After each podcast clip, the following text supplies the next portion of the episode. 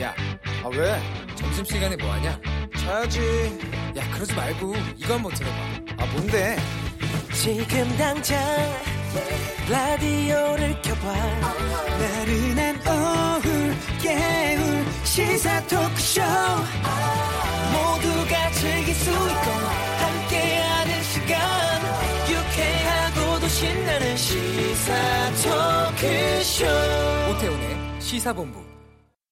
네, KBS 제1라디오 오태훈의 시사본부 2부 시작하겠습니다. 이 시각 중요한 뉴스들 정리해드리는 시간이죠. 방금 뉴스 KBS 보도본부 박찬형 기자와 함께합니다. 어서 오세요. 네, 안녕하세요. 예, 이 수도권 집단 감염 계속되고 있습니다. 특히 교회발 감염이 문제인데 이번에 보니까 교회 간 사실을 감추고 거짓말하는 교인이 있어서 방역 당국이 좀 힘들어하다고요. 그렇습니다. 집단 감염 막으려면 네. 누가 어디를 갔는지 동선을 정확히 파악을 해야 되잖아요. 맞습니다. 거기에 이제 투입되는 인원도 많고 그런데 이 교인들이 자기가 간 동선을 숨겨버리면 네. 방역 당국으로서는 곤란할 수밖에 없는 상황이죠. 음. 그만큼 많은 시간 인원이 고생한 게 다 헛수고가 그러니까 믿지 때문이죠. 못하니까 더 혹시라도 다른 의심이 있을까 확인을 해야 되고 더 챙겨봐야 될 거 아니에요. 문제는 그, 그, 막 예를 들어서 하루를 조사했다. 하루를 날리는 거예요. 그러면은 네네. 그 사이에 추가적인 감염이 사실 있을 수도 있는 부분인데 이번에 한 교인이 거짓말한 사례가 공개가 됐는데 이게 뭐냐면 자기가 교회에 가서 감염 혹시나 감염됐을지 이것을 감추기 위해서 어떤 방법을 썼냐면 이 안양시가 문자 메시지를 보냈습니다. 네. 문자 메시지를 어떻게 보- 전 시민들한테 보냈는데 5월 29일 낮 12시 때 그리고 어, 같은 날 저녁 시간대에 각각 국수집이랑 피자집에 간 사람들은 자진해서 와서 검사를 받으세요라고 이런 문자 메시지를 받는데 네. 본인이 사실은 이제 교회 쪽에서 감염이 된 그런 걱정을 하고 있었는데 아 내가 여기를 가- 갔었다고 거짓말을 해야 되겠다 어. 하고 자기가 이제 선별 검사소에 가서 검사를 받았습니다. 예. 그리고 확진 판정까지 받았어요. 예. 가족이 다. 음. 그래서 조사할 때는 어 나는 봤더니 그 해당 두 곳이 문제였었거든요. 네네. 내가 그 식당에 가서 거- 걸린 것 같다라고 어. 거짓말을 한 겁니다. 근데 이제 에, 안양시가 이제 조사하는 과정에서 이상한 게 이제 나타났던 거예요. 이 사람이 식당에 갔던 시간이 5분밖에 안 되고 예. 식당 주인 말로는 자기 기억에 얘기 안 한 것 같다고 그러는데 어. 게다가 마스크를 썼다고 하는데 어떻게 여기서 걸렸을까 해서 예. 계속 꼬치꼬치 캐물었더니 이 해당 그 60대 여성이거든요. 이 교인이 하는 말이 사실은 나 공짜로 검사 받으려고 거짓말한 거다. 어. 그리고 또 하나는 우리 집에 있는 사람들이 내가 교회 다니는 거 알면 안 되거든. 그래서 예. 그거 사실은 감추려고 미안하지만 그렇게 거짓말을 했다라는 식으로 진술을 했다라는 거예요. 미안하다고 해서 끝날 얘기가 아닌데요, 이건. 그렇죠. 그래서 안양시가 추가 재조사를 통해서 동선을 휴대전화를 통해서 동선을 확인해 봤더니 식당에 간 적도 없어요. 네. 그런데 본인이 왜 자기가 검사를 받았느냐? 자기가 다니던 교회가 있었는데 그 교회에서 만났던 그 교, 아는 교인이 확진 판정을 받은 거예요. 어. 그러더니 자기한테 야 나 확진 판정 받았는데 너도 한번 검사 받아 봐야 되는 거 아니냐? 예. 했더니 나, 내가 교회 다니는 걸 숨기고 어. 마치 그 안양시에서 제시했던 식당에 가서 감염됐던 것처럼 거짓말을 해서 많은 그 역학조사 당국 그 인원들이 헛수고하게 하는 그런 아, 사례가 발견이 된 건데요. 이거 말고도 그동안 비슷한 사례가 굉장히 많았죠. 이러는 사이에 수도권 개척교회 관련 누직, 누적 확진자가 어제 60명대에서 오늘은 73명으로 늘어났고요. 2차, 3차 감염자들이 계속 나오고 있습니다.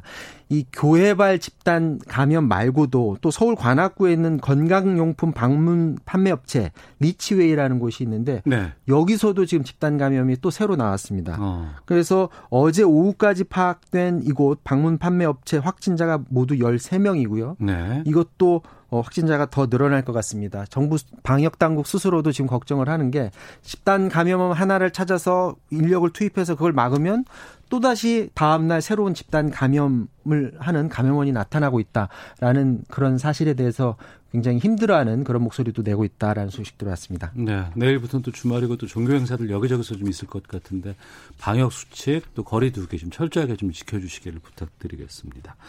국회 오늘 개원을 했습니다. 뭐 반쪽 개원이다라는 말도 있고 미래통합당이 중도에 나갔죠.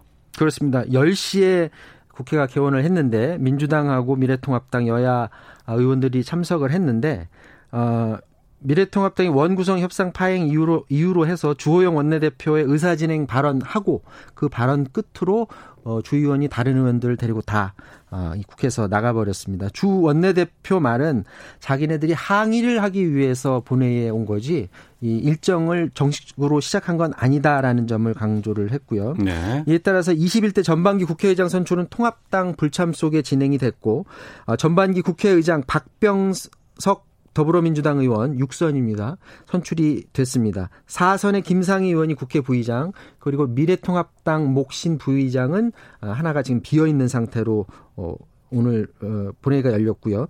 1994년 국회법이 개정돼서 원 구성 시한이 정해진 다음에 여야 합의 없이 개원한 건 이번이 처음이라고 하고요. 네. 또 1967년 당시에 반쪽 개원이 있었는데 그때 이후도 어 처음으로 이렇게 반쪽으로 개원한 건 처음이다라는 그런 소식입니다. 지금 문제가 되는 게 상임위원장 자리, 특히 이제 법제사법 위원장 자리를 서로 자기네들이 지금 가져가려고 하는데 네. 각각의 이유로 해서 본인들이 반드시 해야 된다라는 그런 이유를 달고 있는데 지금 어 국회법에 따르면 8일 월요일까지는 상임위 다 배분하고 위원장 다 끝내야 되거든요. 그러면 내일하고 모레밖에 이제 남지 않았습니다. 이거를 빨리 결정을 해야 되는데 조금 전에 들어온 소식 보면 김종인 미래통합당 비대위원장도 이번 사태를 굉장히 우려를 하면서 어. 아마 주말 사이에 원내대표가 원활한 합의를 이끌어낼 것으로 기대된데 다만 민주당이 좀 더 고압적인 자세를 보내지 말아달라라는 음. 말을 했다고도 합니다. 알겠습니다. 지난 아는 경찰 시간에 저희가 서울역 묻지마 폭행 사건 다뤘었습니다. 어, 이 피의자에 대해서 경찰이 체포를 했고 영장을 신청을 했는데 이게 법원이 기각을 했다고요? 지금 그 영장 기각 소식이 전해지면서 분노하는 네티즌들도 있고, 예.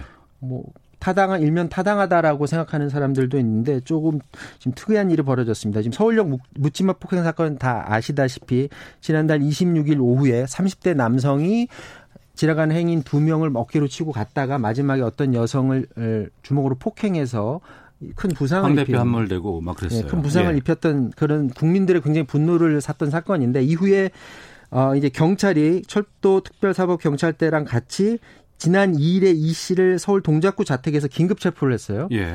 근데 이번에는 그 긴급 체포 이후에 정식 영장을 청구한 건데 이걸 법원이 긴급 체포가 잘못됐다라는 이유로 받아들이질 않았습니다. 아, 긴급 체포가 잘못됐다. 그러니까 애초에 체포했던 게 잘못됐기 때문에 음. 이번 영장은 받아들일 수 없다라는 건데 그 이유를 뭐라고 되냐 하면 수사기관이 CCTV 영상도 확보했고 피의자 이름도 알아냈고 집 주소도 알아냈고 핸드폰 번호도 다 알아냈다. 네. 그리고 현장에 갔을 때 그 피의자는 집에서 잠을 자고 있는 상태인데 이게 그렇게 긴급 체포까지 했을 상황이냐. 그래서 어. 이건 그럴 상황이 아니기 때문에 틀리다라고 주장을 지금 해서 반려를 했는데 경찰 얘기는 좀 다릅니다. 뭐냐면 아니 그때 당시에 그 현장에 가서 문도 두드리고 네. 핸드폰도 하고 안하 그런 상황에서 안에서 혹시 무슨 일이 벌어졌는지 모를 수 있는 상황 아닌가요? 음. 예를 들어서 도주의 우려도 있을 수 있는 거고 그리고 있죠. 전 네. 국민들이 네. 왜안 잡고 뭐 하는 거냐라는 어. 그런 상황에서 자기네들이 할 수 있는 최고의 판단이라고 결정을 했는데 그걸 원천 무효로 했다라는 점에서 경찰은 조금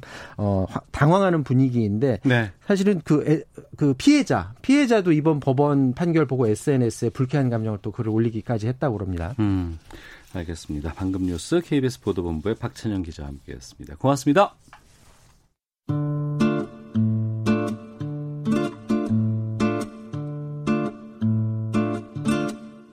오태훈의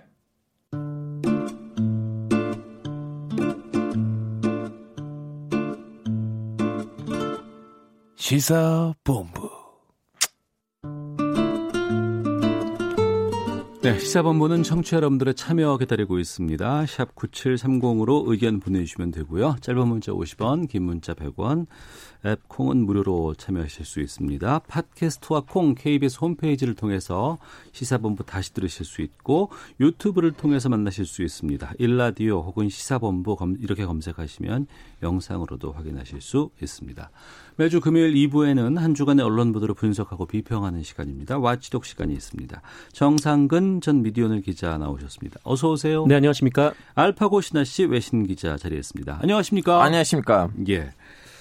경찰의 과잉 진압으로 일어난 아프리카계 미국인 조지 플로이드 사망 사건에 대한 항의 시위 미국 곳곳에서 일어나고 있고 지금 계속 되고 있습니다. 이 보도를 우리 언론들이 상당히 많이 관심을 네. 갖고 보도를 하고 있는데 이 사건을 언론에서 어떻게 다루고 있는지 그 내용을 좀 살펴보도록 하겠습니다. 먼저 알파고 기자는 외신 기자고 또 귀한 한국인이고 어, 여러 가지 인종 차별에 대한 반대 시위 어떻게 보고 있을지 먼저 좀 여쭙겠습니다. 아, 이번 사건은 여러 방면으로 봐야 되는 사건인지 하- 확실해요. 네. 일단은 지금 이 사건을 보는 양극의 시각이 있거든요. 하나는 네. 이제 에, 뭐 계층 간의 충돌로 볼 수도 있고 음. 하나는 그냥 단순한 폭동, 네. 단순한 약달이다 볼 음. 수가 있는데 근데 이제 안 그래도 현장이 미국이다 보니까 그, 그 제3세계의 어느 나라의 언론사이라도 해외 이제 기자를 파견하려면 제일 먼저 워싱턴이나 아니면 뉴욕부터 시작하거든요. 예. 그러다 보니까 이 언론 그 이 사건을 바라보는 외신의 눈이 그 어느 사건보다 훨씬 음, 중립적으로 주- 중립적이다고 생각하거든요. 예. 왜냐하면 수많은 나라의 기자들이 지금 다 미국에 있고 음. 다 직접 자기 눈으로 보고 쓰고 있거든요. 예. 그러다 보니까 우리는 이 사건에 대해서는 양극의 시각을 동시에 볼 수 있는 것으로 너무 다행이라고 보고 있고요. 음. 특히 너무 신기한 뉴스가 있어서 혹시 보신지 모르겠지만 실시간 CNN 음, 기자가 보도하고 있었는데 실시간 라이브로 체포됐어요. 네. 경찰에게 예, 경찰가 기자가? 예 어. 이렇게 실시간으로 뉴스를 보도하고 있었는데 예. 라이브로 음.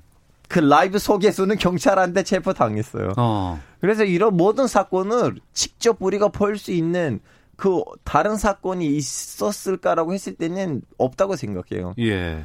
이 사건이 상당히 언론에서도 의미가 있는 것이 과거에도 경찰의 과잉 진압으로 인해서 희생을 당한 뭐 흑인이라든가 이런 경우가 꽤 있었습니다.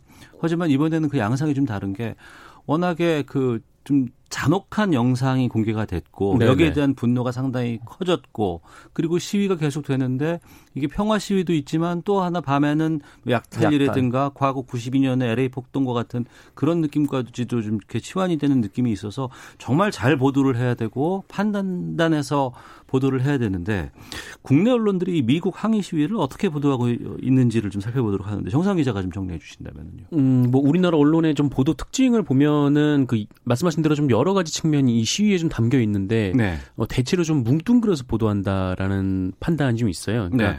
어, 물론 이제 뭐 그 신문 같은 경우에는 좀 지면 제약이 좀 비교적 덜하고 또 네. 온라인 같은 경우에도 뭐 지면 제약이 비교적 덜하기 때문에 뭐 기획 기사를 통해서 좀 다방면을 짚고 있는 기사들도 있기는 하지만 이 방송 뉴스 같은 경우에는 아무래도 좀 시간상 제약이 있는 상황이기 때문에 네. 이게 여러 가지 측면들 그리고 미국 사회에 여러, 가지고 있는 여러 가지 모순들이 좀 한꺼번에 뭉뚱그려져 있는 그런 느낌이 좀 있더라고요. 그러니까 어. 이를테면 오늘 시위가 벌어지고 또 약탈도 있어서 우리나라 교민들이 우려된다더라라는 게 보도가 한 리포트 안에 이 담기게 되면은 네. 이 워낙 생략된 맥락이 많기 때문에 어, 마치 이 시위가 이제 전반적으로 폭력성을 띠는 것 같은 그런 뉘앙스로 과격 시위로 네, 비춰질 수 있는 비춰질 수도 있는 높겠죠. 소지가 있습니다. 네. 예.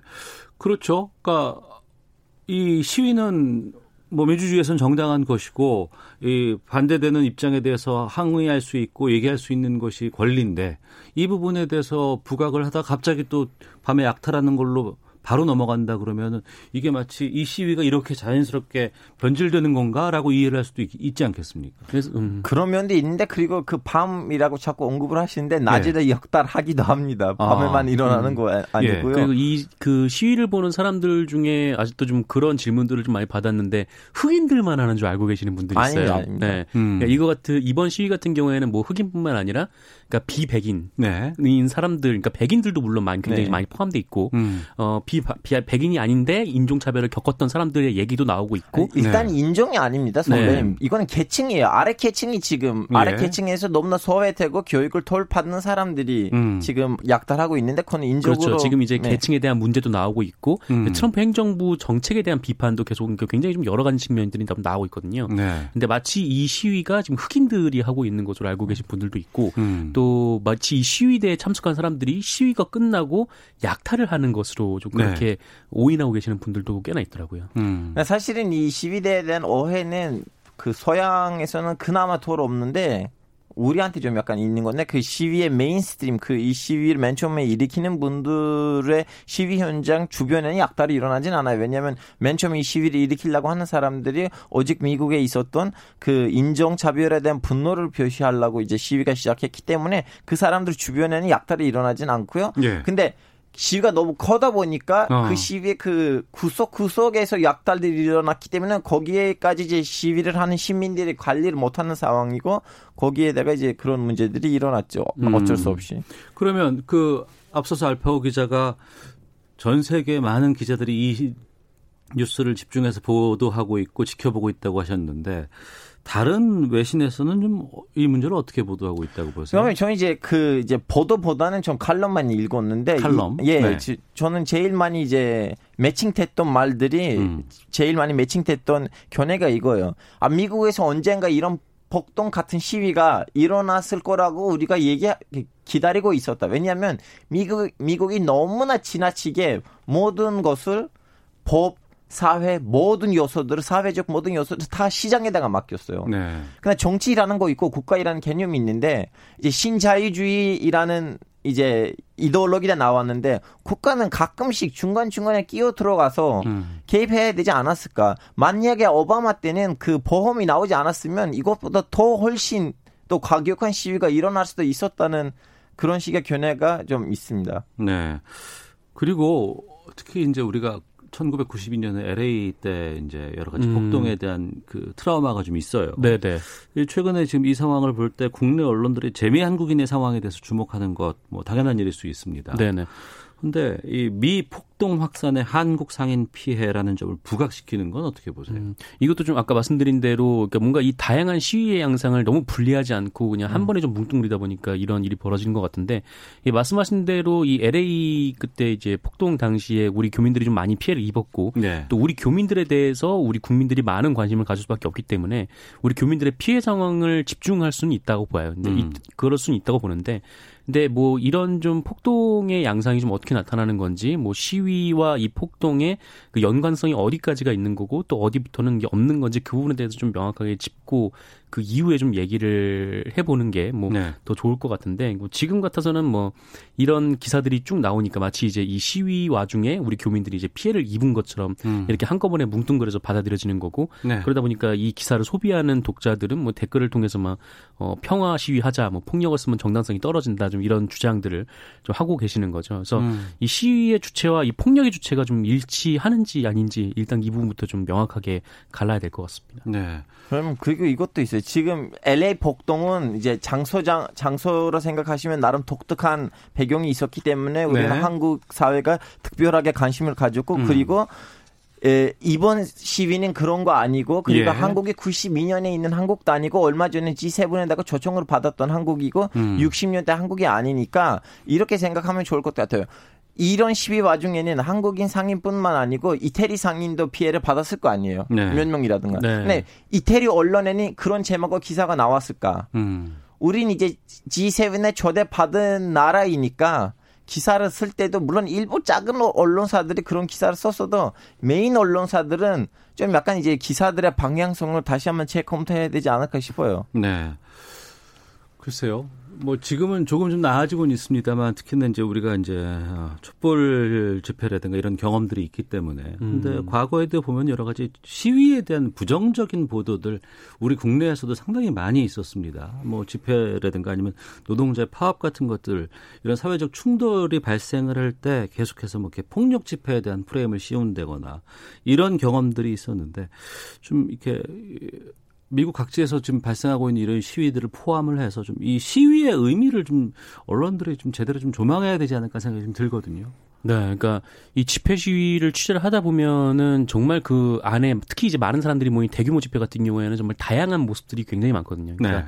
이 앞에서는 경찰과 충돌하는 측면도 있지만 이 중간에서는 또 이제 본인들의 얘기를 뭐 연단에 나와서 그냥 얘기를 하는 그런 좀 평화적인 방식이 있기도 하고 이 또 한편에서는 뭐 기타 치고 노는 좀 그런 모습도 있기도 하고 이 한 시위 안에서도 굉장히 다양한 모습들이 있고 아니 다양한 경찰하고 있는데 군인이 참여하기도 해요. 그런 음. 것들이 잘 언론 안 나오긴 그렇죠. 하지만 네, 네. 그렇다면 이 시위가 그러니까 이렇게 많은 사람들이 모여서 대규모 시위를 하는 것에 초점을 어디다 둬야 할까라고 생각을 해보면은 그들이 이 여기에 모인 메시지가 음, 가장 중요하다. 주장하는 이유라든가. 네, 예. 라는 거죠. 그래서 뭐 이런 저런 주장을 하고 있고 그다음에 뭐 일부 뭐 이런 부분들이 있지만 뭐 어쨌든 뭐 이렇게 이 시위는 어떤 목적으로 이렇게 뭐 벌어지고 있는 것이다라는 음. 점을 지적하는 게 가장 뭐 중요한 것 같고 근데 우리나라 언론들 같은 경우에는 계속 이제 그 폭력적인 집회나 시위가 있을 때 아니면 그 폭력이 일부 굉장히 좀 과격해졌을 때만 보도가 나오니까 어 뭐라 그럴까요? 하여튼 이게 좀 그 폭력을 쓰는 게 뭐 그거 좀그 헷갈리는 거죠. 그러니까 그렇게 이게 언론에 나오기 때문에 그렇게 폭력을 쓰게 되는 건지 아니면 아, 평화적인 시위나 아예. 보도조차 되지 않는다. 네, 폭력을 써야만 언론에 어. 나오는 뭐 그런 생각이 있는 건지 아니면 네, 이 굉장히 좀 네, 혼란스럽습니다. 음. 저도-. 저도 마찬가지로 생각을 하는데 이제 특히 한국에서 이, 음 저는 그것보다 이런 생각을 해요. 사실은 이번 사건을 통해서 오케이 우리는 막강한 군사력이 없고 경제력이 이제 미국이나 중국만큼 아니지만 그래도 우리는 국민을 많이 음. 교육시킨 것 같아요. 왜냐하면 한국에서 수많은 사건이 일어났는데 4.19라든가 그 5.18이라든가 네. 등등 5.16이라 다 있었는데 국민이 경찰이라든가 국민 가서 좀 약탈 안 했잖아요. 음. 저는 일단 그런 생각을 했고 두 세계 번, 최고의 국민 국민 의식이죠. 예, 그렇죠, 네. 그렇죠. 음. 그래서 한국 위주로 세계를 또 평가하면 안 되겠다고 생각합니다. 이건 아, 우리 기준으로 예. 보면 아, 우리가 워낙에 잘 하고 있었으니까 아, 알겠습니다. 자, 한 주간의 미디어 비평하는 와치도 다음 좀 주제로 가보도록 하죠.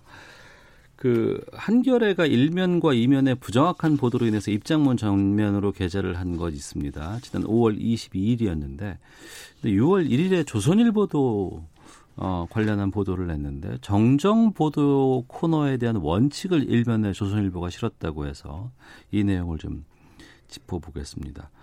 먼저 조선일보가 바로잡습니다 코너를 이면에 배치했다. 이게 어떤 의미인 거예요? 네, 기자? 뭐 앞으로 이제 바로 잡습니다. 그러니까 정정 보도를 이면에 배치하겠다라는 거죠. 그러니까 네. 그동안 뭐 언론들이 굉장히 좀 많은 오보들을 냈고 여기에 대해서 뭐 언론 중재이나 아니면 재판을 통해서 정정 보도를 내왔는데 어, 뭐, 이면에 낸 경우도 있고, 뭐, 일면에 낸 경우도 있지만, 뭐, 어떤 때는 굉장히 좀 찾기 어려운, 그러니까 신문 같은 경우에는 굉장히 좀 여러 장을 넘겨야 찾을 수 있는 곳에 그러니까 배치하기도 하고. 구석구석에 이렇게 보물찾기 같은 네. 느낌도 있었어요. 그러니까 잘못된 보도로 피해를 입은 사람이 겨우겨우 확인할 수 있는 그 공간에 이걸 배치하잖아요. 맞습니다. 이게 TV 프로그램 소개하다가 갑자기 정정 보도가 나오기도 하고, 어. 예, 좀 이런 좀 양상이 있었는데, 이 조선일보의 얘기는 앞으로는 이제 이면에 시겠다라는 거죠. 그러니까 음. 신문을 보는 사람들 같은 경우에는 뭐 적어도 이면이라면 뭐한 장만 넘기면 되는 거니까 뭐 네. 마, 되, 음, 최대한 많은 사람들 눈에 띌 수 있도록 배치를 하겠다라는 거고, 어, 그리고 이, 얼, 그, 사실과 다른 보도를 했을 때, 어, 이 정정 보도를 할 수 있는 다섯 가지 원칙을 또 함께 공개를 했는데,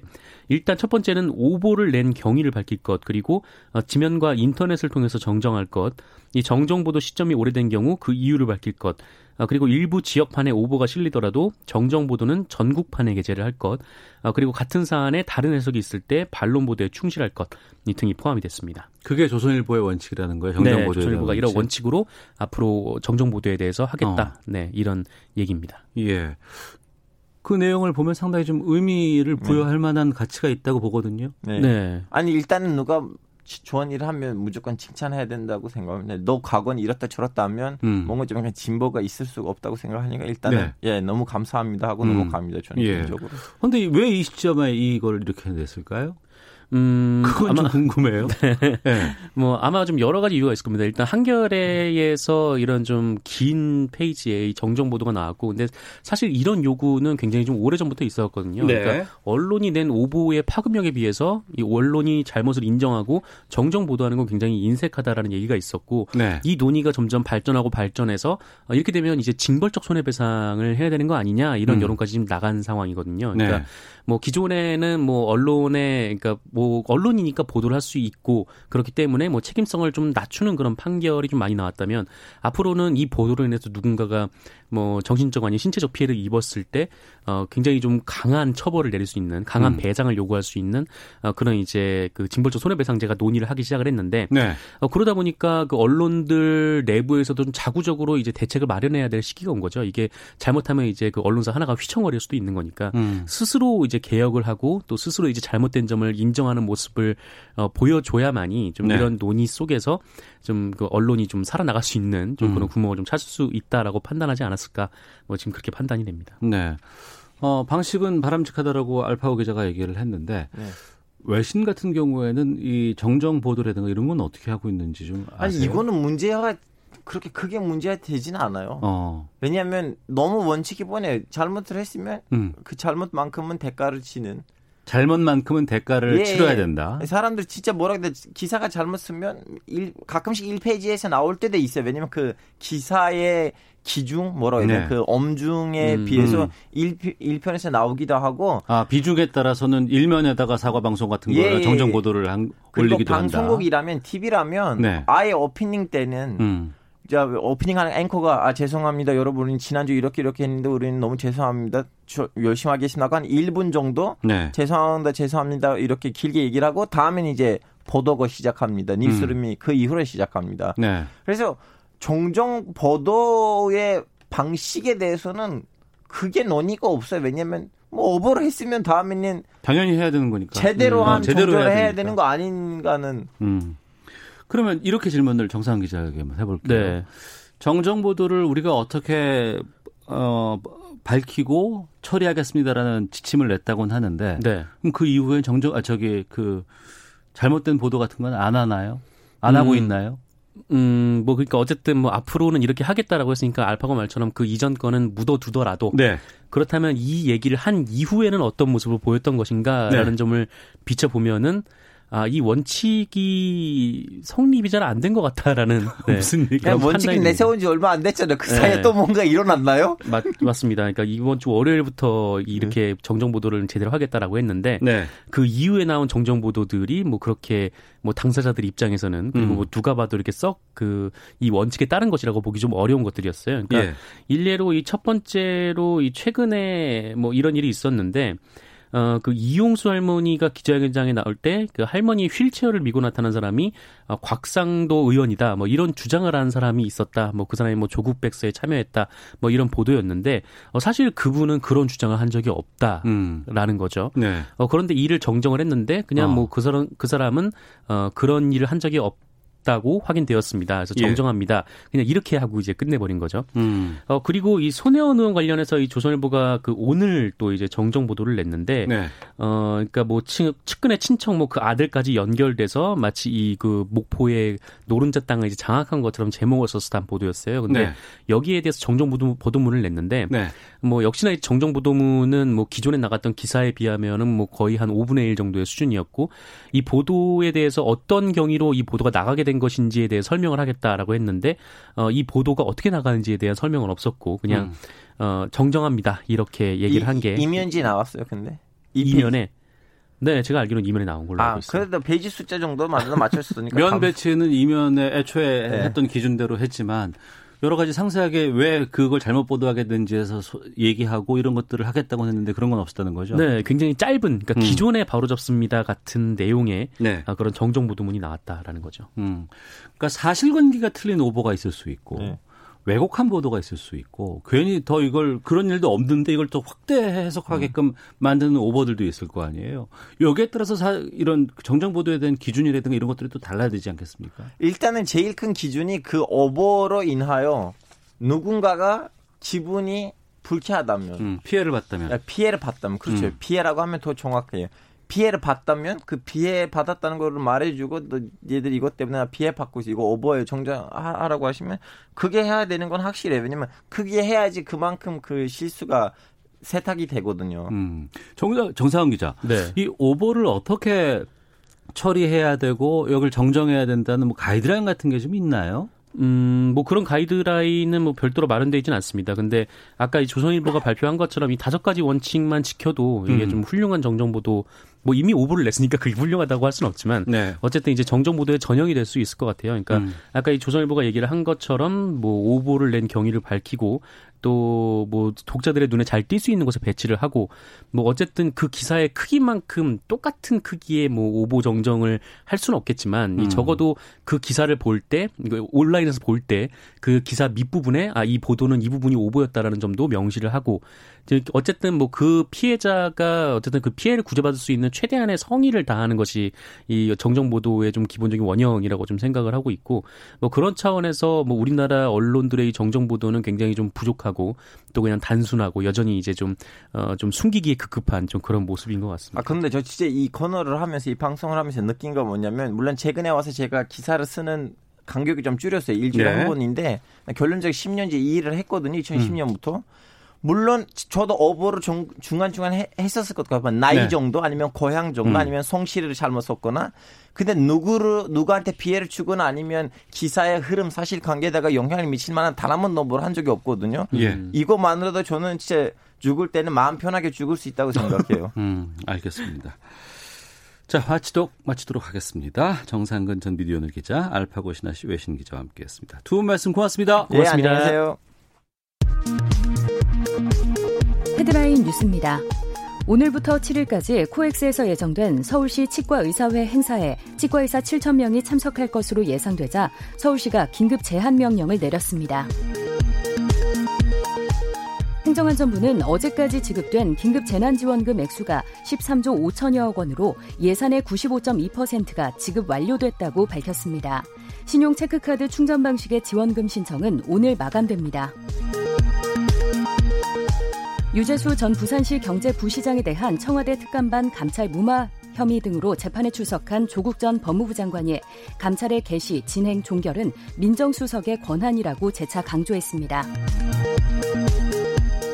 문재인 대통령은 퇴임 후 경남 양산시 하북면 평산마을에서 지낼 계획이라고 청와대가 밝혔습니다.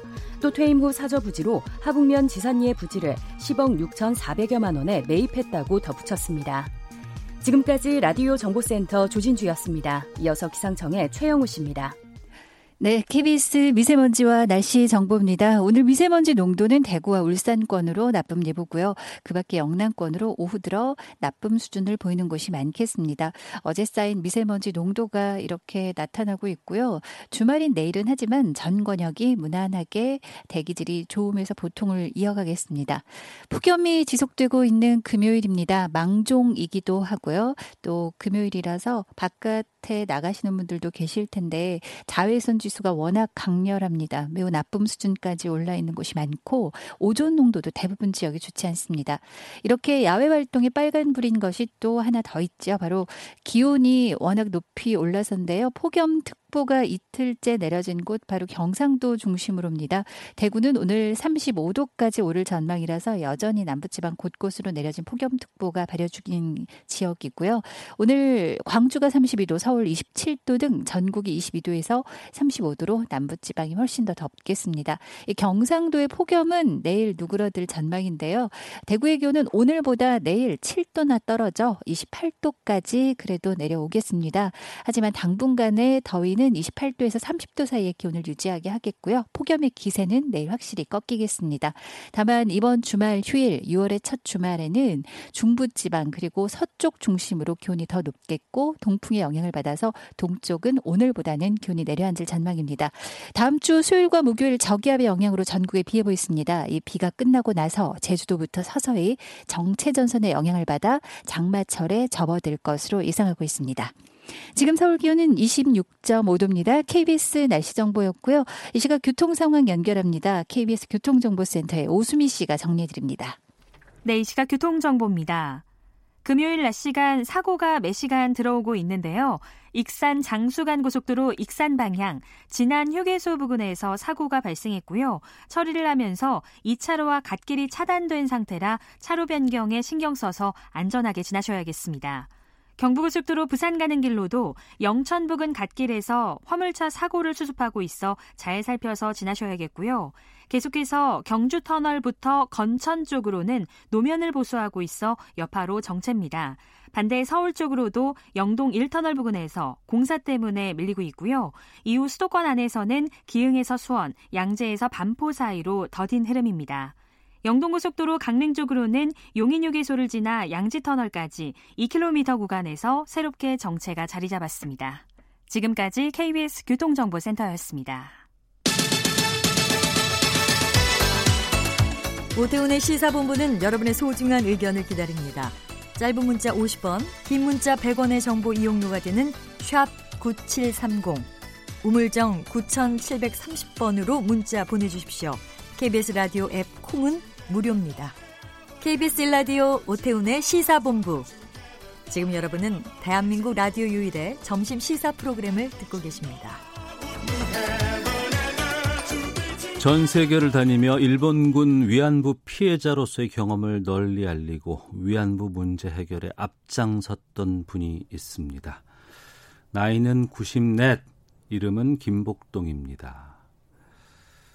생전에 김복동 할머니의 모습이 영화 김복동에 잘 담겨 있습니다.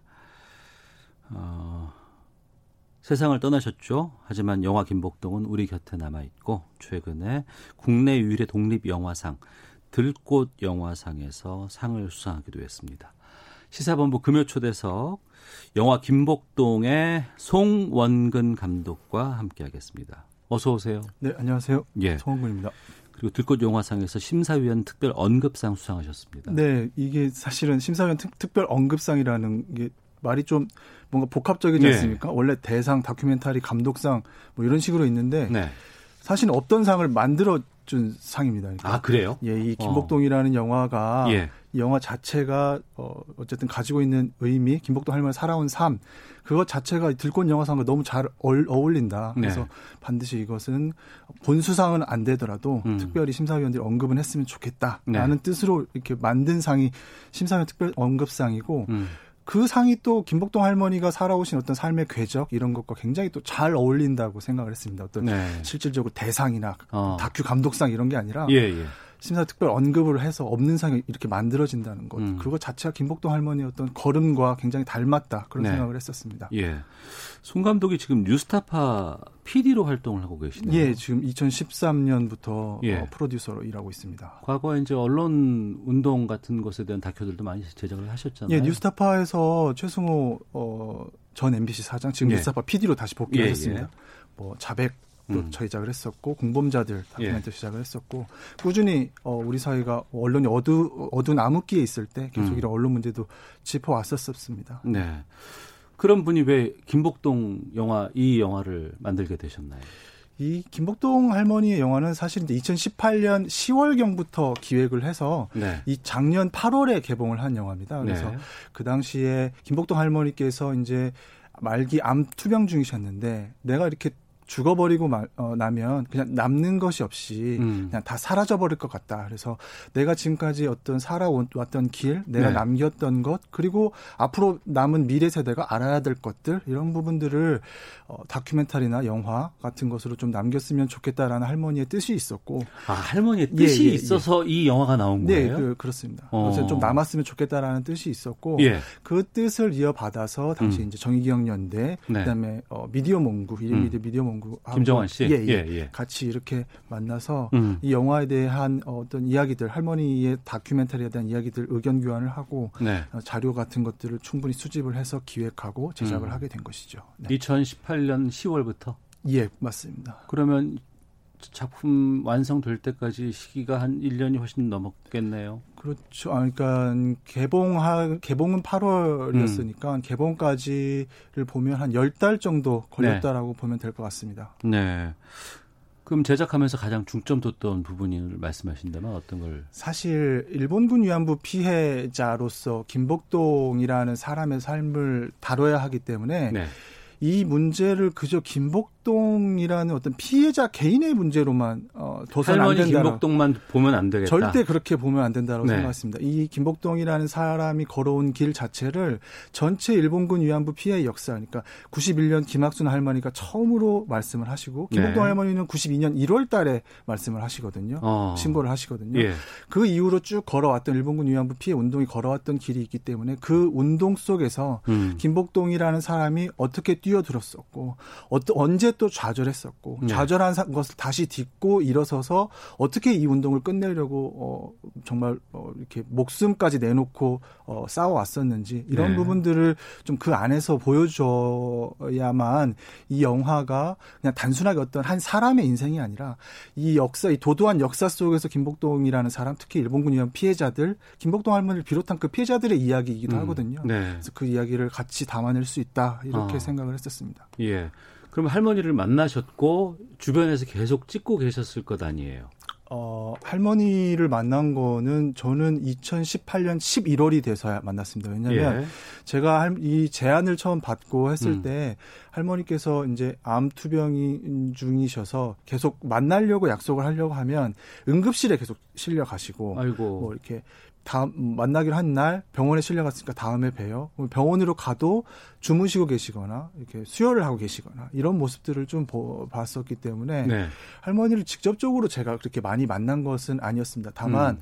그동안 27년 가까운 시간 동안 쭉 기록되어 온 어떤 사진이나 아, 음성, 자료들. 영상들이 있었습니다. 예, 그런 예. 것들이 어쨌든 이 영화의 기본 베이스로 김복동이 살아온 어떤 걸음으로 큰 걸음들을 두되 어. 그것을 해석하는 것을 우리 어, 제작진들이 하자라는 예. 것이 이 영화의 어떤 큰 음, 줄기 같은 거였다고 보면 될 것 같습니다. 영화를 제작할 때 그 숱한 영상들을 계속해서 봤을 거 아니에요. 예, 맞습니다. 예. 너무 많이 봐서 사실은 이게 지금도 김복동 할머니 생각하면 울컥한 기분이 굉장히 많이 드는데 어. 이 너무 많이 봐서 그런 것 같습니다. 그러니까 할머니의 말씀 한마디, 행동 하나, 예. 어떤 현장에 나가서는 좀 슬픈 표정을 하고 계시고 힘든 표정을 하시기도 하지만 또 어떤 현장에서 굉장히 기쁜 표정, 음. 또 집에 돌아와서는 또 한없이 또 이렇게 좀 몸을 풀고 그냥 편안하게 좀 쉬고 계시는 모습. 네. 그러다가도 다시 또뭐 힘을 내서 또 이, 내가 나가야 된다라는 어떤 그런 일념한으로 이렇게 나가시는 그런 모습들.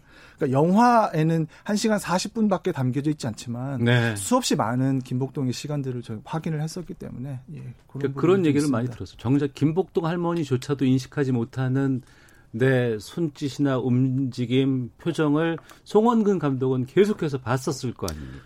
그렇다고 보면 될 것 같습니다. 그러면 애초에 영화를 제작하기 전에 알고 있던 김복동 할머니의 모습과 네. 영화를 완성하고 나서 느껴진 모습이 달랐어요.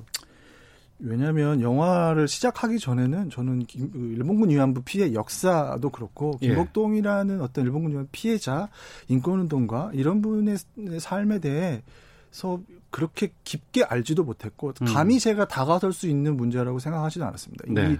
이, 이 문제가 이렇게 거의 이 100년 일제 식민지 시대에 살아있는 역사이신데 그런 문제를 제가 감히 그렇게 할 수 접근할 수 있을까라는 생각 때문에 어, 실제로 할머니 이 계시는 방에 문지방 이렇게 넘는 것도 쉽지 않았던 것이 사실이었었는데 네. 어쨌든 저는 이 영화를 하면서 굉장히 삼자적인 관점에서 이거를 봤습니다. 그러니까 직접 할머니와 대화를 하면서 음. 김복동의 삶을 파악한 것이 아니라 남겨져 있는 기록들을 통해서 김복동이 걸어온 길들을 확인하고 네. 그것을 통해서 아 이- 실제로 이렇게 이랬었구나 이런 마음이 있었구나라는 것들을 확인을 하, 면서 동시에 그 확인한 것들을 관객들에게 어떻게 보여줄 것인가라는 음. 차원에서 취재를 하러 다니고 아는 동생을 만나러 다니고 실제 거주하셨던 부산 다대포항을 가고 네. 뭐 이런 활 이런 취재 과정 제작 과정을 거쳐, 거쳤기 때문에 그 전에는 굉장히 무섭고 그래 좀 어떤 다가가기 쉽 쉬운 그런 건 아니었었지만 음. 나중에는 좀 마음 속에 이게 계속 좀 남아 계시는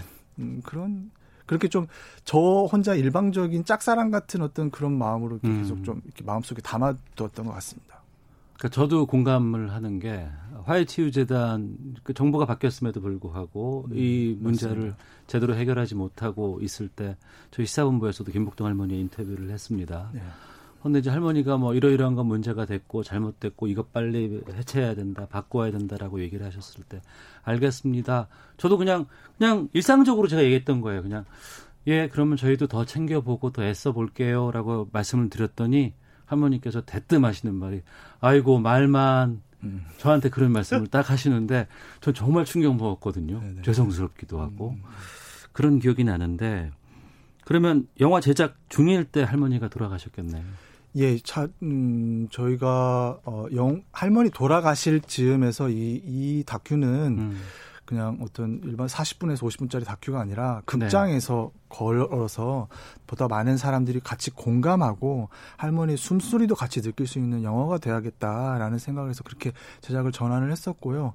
할머니 돌아가시기 전에 이제 뭐 이렇게 그런 말씀 드렸었습니다. 그러니까 돌아가시고 이제 따뜻한 이제 온기가 아직 남아 있을 때 그냥 혼잣말 할머니 들릴 들릴 정도의 그런 가까운 거리에서 어, 책임지고 사명감을 가지고 잘 만들어 놓겠습니다라는 그런 음. 말씀을 드렸었습니다. 그때. 네. 자, 국내 유일의 독립 영화상입니다. 들꽃 영화상에서 심사위원 특별 언급상 수상한 영화 김복동의 송원근 감독과 함께 말씀 나누고 있습니다. 영화 만들면서 할머니와 에피소드 같은 것들 좀 기억나는 거 있으면 하나 말씀하신다면요. 그 저는 할머니가 그렇게 아픈 모습만 보다가 2018년 11월 23일 날 예. 할머니께서 제일조선학교에 5천만 원 자신의 재산을 모두 다 기부를 하신 그 행사를 할머니 방에서 열거든요. 그냥 예, 예. 행사라고 하기도 그렇지만 음. 방에 할머니 이제 편찮으시니까 이불 덮고 옷만 이렇게 가지런히 좀 입으시고 머리 좀 단정하게 이렇게 매만지신 다음에 앉아서 행사 그, 그 전달식을 이렇게 가졌습니다. 끝내고 네. 나서 음. 제가 할머니께 어, 기분이 지금 어떠시냐고 네. 여쭤봤었는데 그 그렇게 멀쩡한 인터뷰를 한 적이 그때 딱 처음이었었습니다. 아, 예, 그래서 예. 할머니께서 그때 말씀하셨던 게 기분이 만점이라고 음. 하시면서 왜 만점이냐고 했더니 이게 이렇게 쓰잘것 없는 나를 이렇게 주위에서 이렇게 잘 받들어줘서 네. 내가 지금까지 이렇게 하고 싶은 활동, 내가 음. 해야 되는 활동들을 원 없이 하고 어, 갈 수 있게 됐다. 네. 그런 말씀을 하셔서 굉장히 그런 말이 좀 몽환적이었습니다. 이게 지금 꿈에서 이게 나오는 말 같은 어. 느낌이 들었어요. 왜냐하면 계속 누워 있는 모습만 앉아서 이렇게 예, 예. 하시는 그런 말씀이 굉장히 인상 깊게 다가왔었고 희망을 자기는 할머니는 평생을 희망을 잡고 살아왔다라는 어. 말씀을 그때 하셨었는데 예. 저는 그때 그 희망에 꽂힌 게 아니라 사실은 김복동 할머니 같은 일본군 위험 피해자에게 희망이란 단어가 음. 사실 자, 손에 잡힐 수도 있을 거라는 생각이 듭니다. 왜냐하면 네. 그 수십 년간을 쌓아도 단 하나가 바뀌기가 힘든 그 시절을 겪어왔었기 때문에 음. 그 시간 속에서 김복동 할머니가 했었던 그 희망보다 저는 그 부여잡았다, 잡았다라는 그 말이 굉장히 좀 아프게 다가왔었습니다. 그 네. 보이지도 않는 아. 그 희망을 부여잡기 위해 지푸라기 하나라도 부여잡는 심정으로 쌓, 살아왔다라는 그 말씀이 좀 굉장히 좀 깊게 다가왔었고 그런 것들이 어쨌든 그때 받았던 인상 이런 것들이 제가 영화를 작업을 하면서 아. 어, 절대 놓치고 가서는 안 되는 그런 마음으로 좀 자리 잡게 했던 것 같습니다. 그러니까 남은 사람들이 할머니의 그 희망을 현실화시키는 네, 의무가 전 있다고 보거든요. 그렇습니다. 어. 근데 그걸 아직 제대로 실현시키지도 못해드리고 있는데 네, 최근에 여러 가지 논란들이 생기고 예, 예. 말았습니다. 아, 뭐 윤미향 의원을 둘러싸는 음. 의혹이라든가 뭐 정의기억 연대, 뭐 유영수 할머니 여러 가지 활동들, 네, 네. 뭐 그리고 정의기억 연대 말고 또 나눔의 집에 대해서 여러 가지 얘기들도 나오고. 음. 어, 송 감독은 이 최근의 논란들 어떻게 보고 계신지 참 궁금해하네요. 말씀 참 조심스러우실 것 같긴 합니다. 네, 저는 김복동 할머니가 그런 말씀을 많이 하셨습니다. 그러니까 영상에도 굉장히 많이 남아 있는데 네. 내가 살아 있을 때 이걸 끝내야 된다. 그러니까 일본의 사죄, 공식적인 사죄를 피해자들의 피해자들이 받아야 될 그 공식적인 사죄를 내가 있을 때 이 문제를 끝내야 된다라는 말씀을 굉장히 많이 하셨었거든요. 어, 그러니까 그 말들이 그때는 그저 이렇게 김복동 할머니의 어떤 그런 의지 이런 음. 걸로만 봤었는데 지금 이렇게 돌아봤을 때 어떤 지금의 상황 같이 이제 어떤 어 뭐 이제 정말 이용수 할머니나 기론옥 할머니 살아계신 분들도 이제 많지 않고 그나마 살아계신 피해자 할머니들도 말씀하는 거나 거동하는 거나 이런 것들이 많이 불편한 상황들이 지금 어, 불편한 분들이 많기 때문에 그렇죠. 시간이 그럼- 많이 흘렀고 예, 시간이 많이, 많이. 흘렀기 때문에 예, 예.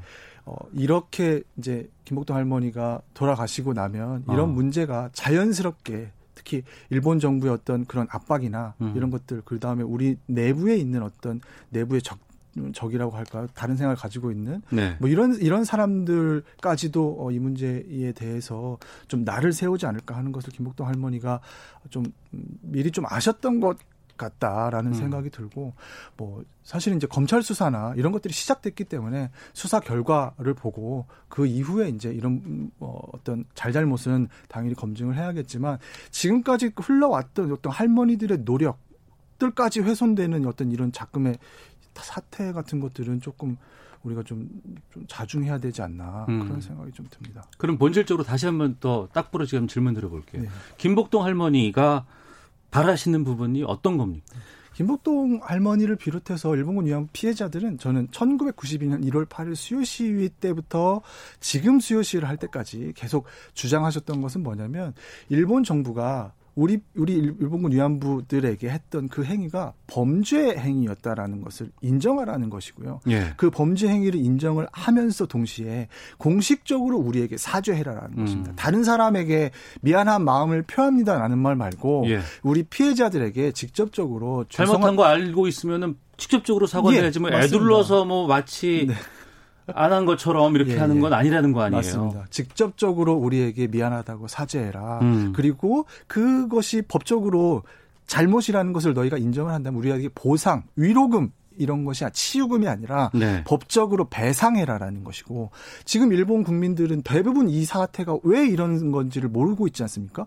역사 교육을 하고 있지 않기 때문입니다. 네. 그래서 역사 교육을 해라라는 것이 지금 92년 1월 8일부터 지금까지도 할머니들의 할머니들이 줄기차게 주장해 온 것입니다. 그것이 음. 단한 번도 이루어지지 않았던 것이고요. 네. 전 요즘 이런 논란들을 보면서 그 생각이 들었어요. 그러니까 30년이잖아요. 예, 맞습니다. 수요 시위만 했던 것만 해도. 강산이 세 번 변했어요. 예.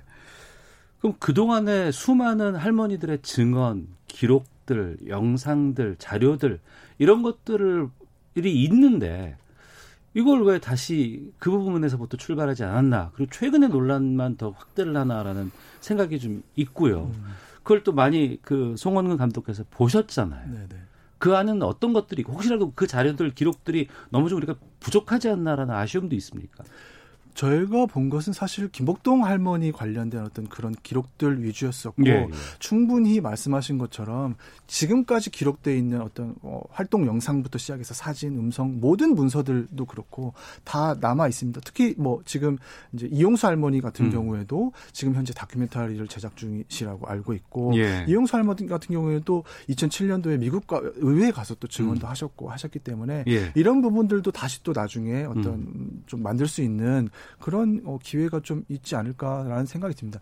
사실 어떤 이런 자료들이 산발적으로 여기저기 펼쳐 있다면 네. 이걸 누군가 좀 중심을 잡고 이것 이 자료들을 좀 수집을 해서 제대로 좀 관리를 하고 어. 뭔가 좀 그런 것들이 조금 더 필요하지 않을까. 예. 지금 현재 어, 전쟁과 여성 인권 박물관이 뭐 있기는 있습니다만 예. 뭔가 어, 좀, 좀 나눠져 있는 부분들이 좀 있는 것 같습니다. 그래서 그런 부분들까지 다 통합해서 뭐 음. 정부가 사실은 좀 이거를 저는 좀 책임을 지고 했으면 하는 그런 생각이 좀 있습니다. 아, 위안부 할머니 관련 자료마저도 여기저기서 나, 나눠져서 관리가 되고 있네요. 그리고 현재 상태는 저 그런 걸로 알고 있습니다. 아, 하긴 최근에 KBS가 9시 뉴스에서 그 당시의 영상을 공개를 했지 아, 네네, 않습니까? 맞습니다. 그거 보면서 너무나 놀라기도 했는데 그런 영상들마저도 이제 와서야 찾을 수밖에 없다는 것이 좀 답답하긴 하네요. 그렇죠. 어, 알겠습니다. 영화를 보신 많은 관객들의 반응도 좀 들어보셨을 것 같아요. 사실은 제가 2018년 8월 8일 날, 아 19년 8월 8일에 이 영화가 개봉하고 네. 관객과의 대화를 한 수십, 50, 50, 60, 70여 차, 60여 차례 이상을 했습니다. 그런데 네. 그때 영화를 보셨던 많은 분들이 하신 말씀이 대부분 뭐냐면 음. 내가 지금까지 안다고 생각했었는데 일본군 위안부 문제에 대해서 네. 내가 뉴스에도 많이 나오고 음. TV에도 많이 나오고 해서 안다고 생각했는데 이 영화를 보니까 내가 안다고 생각하는 게 부끄럽 다라는 말씀을 많이 하셨었거든요. 예. 내가 사실은 몰랐는데 네. 내가 안다고 착각하고 살았구나라는 것 때문에 부끄럽다는 말을 하시는 분들이 제일 많았었습니다. 그래서 네. 그런 평들이 가장 많았었고 음. 그것이 이 영화를 상징하는 그런 말씀들인 것 같습니다. 네, 청취자 2808님 지난해 정말 인상 깊게 본 영화였습니다. 감독님 인터뷰 반갑습니다. 어, OST 윤미래의 꽃 신청하고 싶어요라고 의견 주셨고 5237님 김복동 할머니께서 지금의 논란을 알았다면 뭐라고 말씀하셨을지 참 궁금합니다. 안타깝습니다라는 의견도 보내주셨습니다. 저는 김복동 할머니가 만약에 이 사실을 지금 현재 알고 있었다면 예, 둬라 어차피 시간을 흘러가고 역사는 흘러가게 마련이다. 네, 이게 그게 옆에서 지류가 흘려오고 흙탕물이 튀긴다고 해서 어. 큰 도도한 강물이 예, 이렇게 저기 꺾이지 않는다. 아, 그런 말씀을 하셨을 것 같습니다. 제가 어쨌든 영상 같은 걸로 확인했던 어떤 김복동 할머니 성정 이런 걸로 봤을 때 예, 어, 그런 식의 말씀을 많이 하셨었습니다. 음. 영화 김복동을 만들고 나서 그 송원근 감독의 이전과 이후에 여러 가지 시각은 달라졌을 것 같아요. 네. 앞으로 어떤 계획들 활동 준비하고 있, 습니까 음, 지금 일단은 어 뭐이 사실은 이 영화를 제작을 하면서 제 스스로 가졌던 어떤 이런 사명감 같은 것들 음. 이게 단순하게 그냥 내가 그 이전까지 어떤 다큐멘터리 작업했었던 것과는 다르게 작업을 해야 된다. 그, 그런 비슷한 게 접근해서 안 된다라는 마음으로 계속 좀 영화를 작업을 하면서 매일매일을 좀 기록을 좀 했었습니다. 어떤 일이 있었고 음. 취재 결과, 네. 취재가 되는 과정, 만났던 사람들, 어떤 갔던 장소들, 영화가 개봉되고 그다음 이후에 어떤 상황들까지 쭉 기록을 했었는데 예. 그런 부분들을 좀 정리를 해서 제, 저 역시 아무것도 몰랐던 상황에서 이 영화를 연출하는 이런 과정들 통해서 얻었던 깨달음을 좀 많은 사람들과 같이 조금 음, 좀, 좀 알리고 싶은 생각이 네, 좀 있습니다. 예, 영화 김복동의 주제가입니다. 윤미래가 부르는 꽃 흘러나오고 있는데요. 이 노래 들으면서 영화 김복동의 송원근 감독과 말씀 나눈 초대석 마치도록 하겠습니다. 오늘 말씀 고맙습니다. 네, 고맙습니다. 예, 시사본 모두 인사드리겠습니다. 다음 주에 뵙겠습니다. 안녕히 계십시오.